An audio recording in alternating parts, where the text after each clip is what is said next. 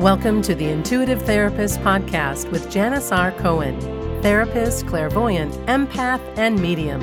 Listen in as she takes a no nonsense deep dive into real human struggles and how to resolve them. Janis will share channeled information from her spirit guide team, as well as the angels and archangels, to help you master your emotional, physical, financial, and spiritual destiny. And now, Janis R. Cohen. Hey, y'all, this is Janis Cohen, the intuitive therapist, here on the Intuitive Therapist Podcast. Hello, hello, y'all. We are in mid February. Cannot believe it. Uh, this year, in so many ways, is going fast and slow at the same time. That said, I want to talk to you about the topic of helplessness today. And uh, I think it's so important because in you know the times that we're in are challenging and then, even outside of COVID, we have life to contend with. And over the past several years, I have experienced several times where I felt like I really had no options. And while my gut let me know that wasn't true, my mind did a hell of a good job convincing me that I was entirely and beautifully screwed. Helplessness is a funny thing, isn't it? I mean, it has a way of all of a sudden taking the wind out of you and knocking you to the ground, just like a total knockout. Helplessness is a really, it's really good at persuading us to give up, to accept defeat, and to internalize perceived failure as if we were personally and permanently flawed. Early on in this podcast and on multiple occasions, you know that I've spoken about the power and influence of resistance, probably much earlier on in the podcast. So you probably would have to go back uh, to the first quarter, first half of the sessions that I've posted. And just like resistance, helplessness is power. It's insidious, it's cutthroat, and it's relentless. Just like resistance, helplessness, it's slithering, poisonous, and equally as potentially deadly if you allow it to be.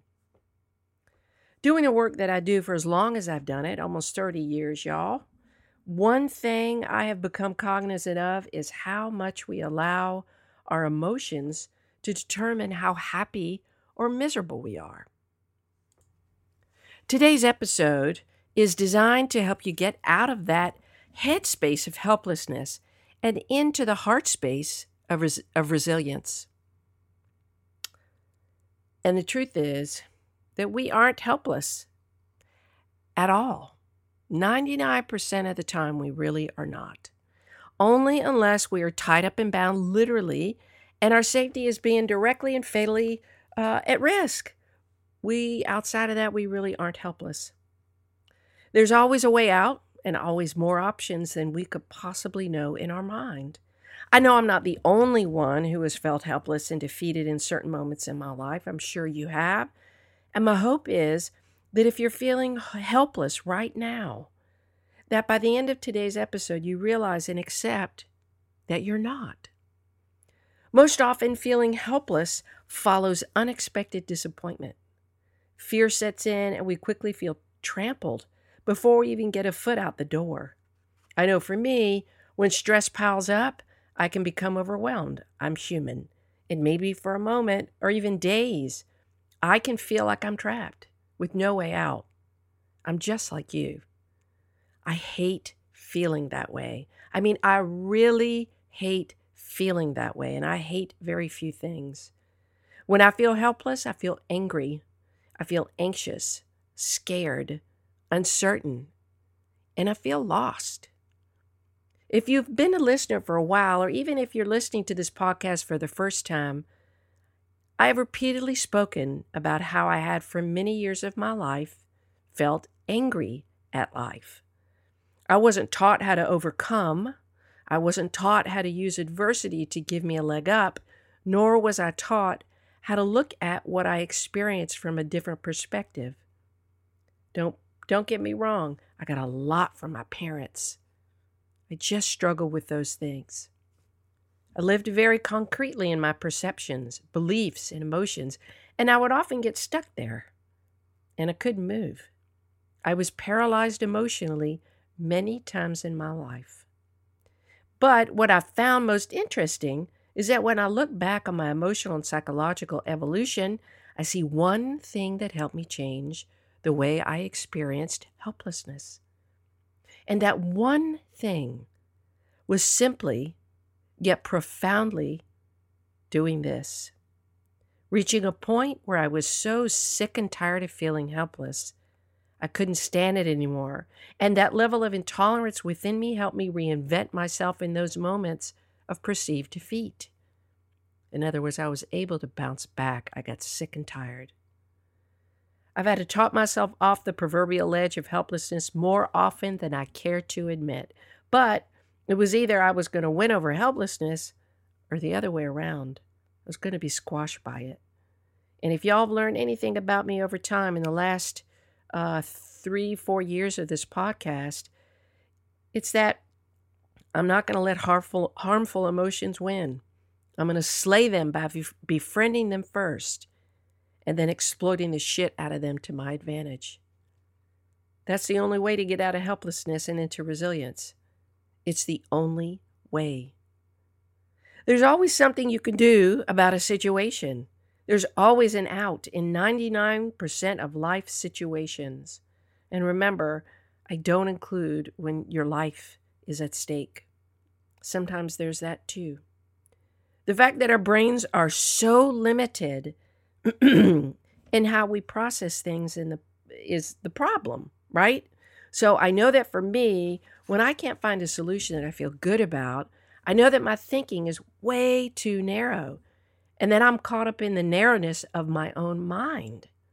And once I realize that, and it's become more immediate, I think the more I've become aware of the fact that I can't get out of my own way, then I then I have to say to myself, girl, you are you're in narrow land. And once I realize that, then it's time for me to look through my Rolodex of resources and ask for help. And I will ask for help from a million people if I have to, to eliminate any feelings of helplessness that I have. I am relentless when it comes to feeling better. I refuse to tolerate feeling helpless ever. Shit happens in life. You may have uh, you may have had your heart um, too heavily set on an outcome. And when there's a delay, a setback, or, or an elimination of that particular outcome altogether, it's like your world's falling apart. And you feel like square one is the worst place you could be. Well, my friend, you could not be further from the truth. Square one can be the most amazing place to end up. You get to start over. You give yourself the permission to make a new plan. If you can stop feeling sorry for yourself long enough to take a few breaths and get your game face back on. What's the opposite word for feeling helpless? Control, right? Well, we all know how our quest for control uh, can backfire on us, don't we? So let's look into the gray space between helplessness and control. And when you look there, you will see an endless vastness that gives you the moments to breathe, to relax, to relax your thinking mind, and to open up your awareness to your higher mind's wisdom. It's in this gray space that the most brilliant resolutions happen. The gray space is your golden ticket out of helplessness and into resilience. When we feel helpless, it probably happens, in my opinion, for several reasons. I'm going to talk about a few of them. And maybe as you listen today, you're going to come up with some other reasons. But just remember just because you might be able to or attempt to justify feelings of helplessness doesn't mean that justification is valid or that you need to lean back into it at all. When you feel helpless, you must become aware that you are resisting change and that you're dealing with disappointment and nothing else. That's what pretty much anything is in life. It's a it's a um, an experience of highs and lows, successes and disappointments. Look, the one thing, uh, you know, we all know about life is that change is constant. So why are we so resistant to it? Why does change seem so shitty? Well, simply put, change pushes us to move away from our rigid expectations about how we think things should be. You know the saying, you plan and God laughs? Well, it's a very noble truth. In reality, there is no such thing as control for anything or anyone outside of you. So, why do you keep trying to control those things? Is it an effort in stupidity? No. We all do it. We all do it. But look at where you have felt disappointed in your life. Where have you held too tight to an outcome? And where do you need to loosen up your hold on your expectations? We resist change because it scares the hell out of us. We have no control over what could happen. We are plopped into the abyss of change, and we either drown or we swim to shore. We either thrive or we die.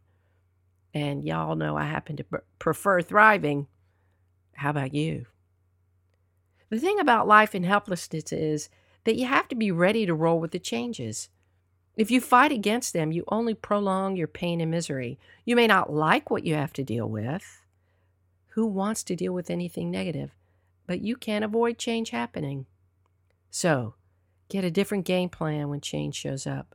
Learn to look at change as having a higher purpose in your life. Look at change as having a positive intention for you. We aren't supposed to live our lives feeling punished. Just a little FYI. In fact, we're supposed to live our lives feeling the exact opposite. There are a lot of crappy things that we will go through, but staying in the shithole of feelings that comes with those experiences is not what is meant for us. You either use your life circumstances to get ahead, or you will create and prolong suffering. It is that simple. One brilliant way to circumvent feeling helpless is this is to focus on what you do have influence over. Perseverating and overthinking over something that you can't control is a total waste of your time. Look at your life, my friend, in terms of each day, not in terms of its monumental and whole experience. Do not get stuck on focusing on the future that you cannot control. I I mean, I've done it myself. I try to stay as present as possible. But my God, we want to rush into the future so we can be prepared, huh? Reality is, you just have 24 hours at a time to work on you and to live. That's a nice span of time, in all honesty, and plenty to start using each moment to your advantage. So, my dear, I suggest you start there. Where in each day can you carve out a sense of control? Where in each day can you bring order? and peace into your life? Where in each day can you change your focus to a place that needs your help or a person who needs what you have because they don't have it? Where can you be of service and get out of your own freaking way? Another powerful thing to think about when you feel helpless is that your brain is not only very biased, but it's also skewed with the filter that you use to process life experiences. One of the most valuable tools that I've been pushed to learn in this lifetime is to consider a different perspective other than the one that leads me nowhere. Funny, isn't that? That's a brilliant idea. Consider something else that leads you somewhere instead of the one way you think which leads you nowhere. Maybe someone's let you down, fired you, broken up with you, or you've experienced something else that makes you feel as if you cannot go on or that you can't change your life. Whatever that thing is, in order to effectively deal with it and come out on top, you have to learn to flex your thinking and give yourself the opportunity to get out of your own way. If you really looked at how much you block yourself from moving forward, you would laugh. I know when I look back, I, I laugh at how simple it would have been to just uh, pivot and do something else. That is why I said at the top of the show today that I don't care what it takes. I will search and search and search and search and consult with however many people I need to to solve my problem. I am relentless.